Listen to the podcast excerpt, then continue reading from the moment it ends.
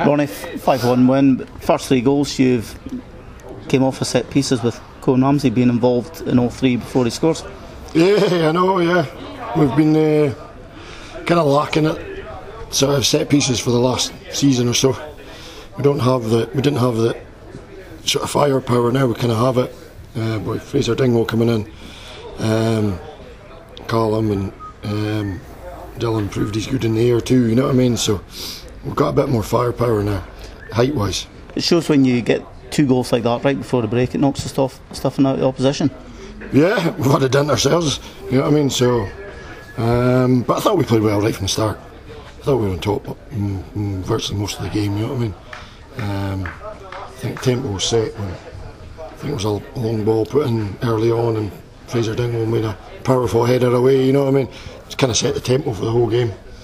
So we were quite aggressive into the challenge, not dirty, but just uh, getting around the park well. Even three one up um, and a man up, you've scored another quickfire double to yeah. cut the game off. No, it's good. Um, we've been lacking in the goals department lately, but we've been missing a lot of players. Um, we got what, three back today.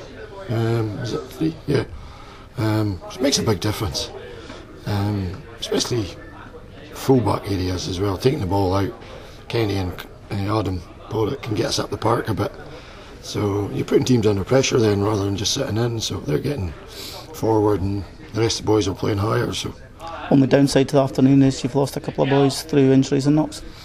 Yeah, Dylan's just taking a, a slight knock.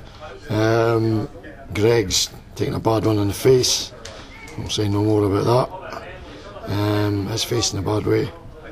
Um, but we'll just have to wait and see next week. It's been happening every week, so um, hopefully he'll be fine. Martin, heaviest defeat of the season so far, but worrying for you that you've conceded three out of the five from set pieces?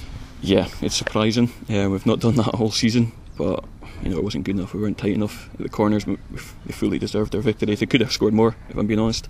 Um, but from that point of view, we've normally been pretty tight. Um, so it was surprising, um, but we'll learn from it, hopefully, and uh, we'll make sure it doesn't happen again.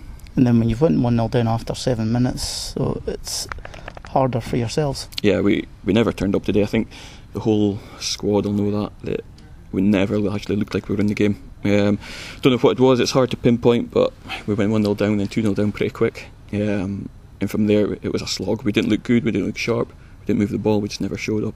Took a goal well through Matty, and mm-hmm. there maybe was signs at that point, but then the fourth and fifth goal are in quick succession after you've went a man down. Yeah, um, obviously at half-time we changed a lot. We went four two four effectively.